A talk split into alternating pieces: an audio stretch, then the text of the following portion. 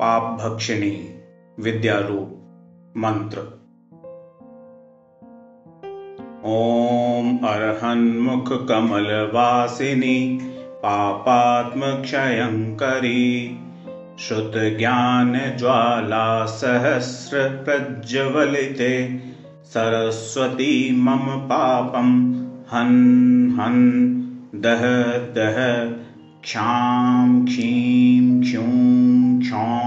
क्षौं क्षः क्षीरवर्धवले अमृतसम्भवे वं वं हूँ हूँ। स्वाहा।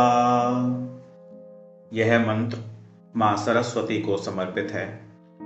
इस मंत्र के जप के प्रभाव से साधक का चित्त प्रसन्नता धारण करता है।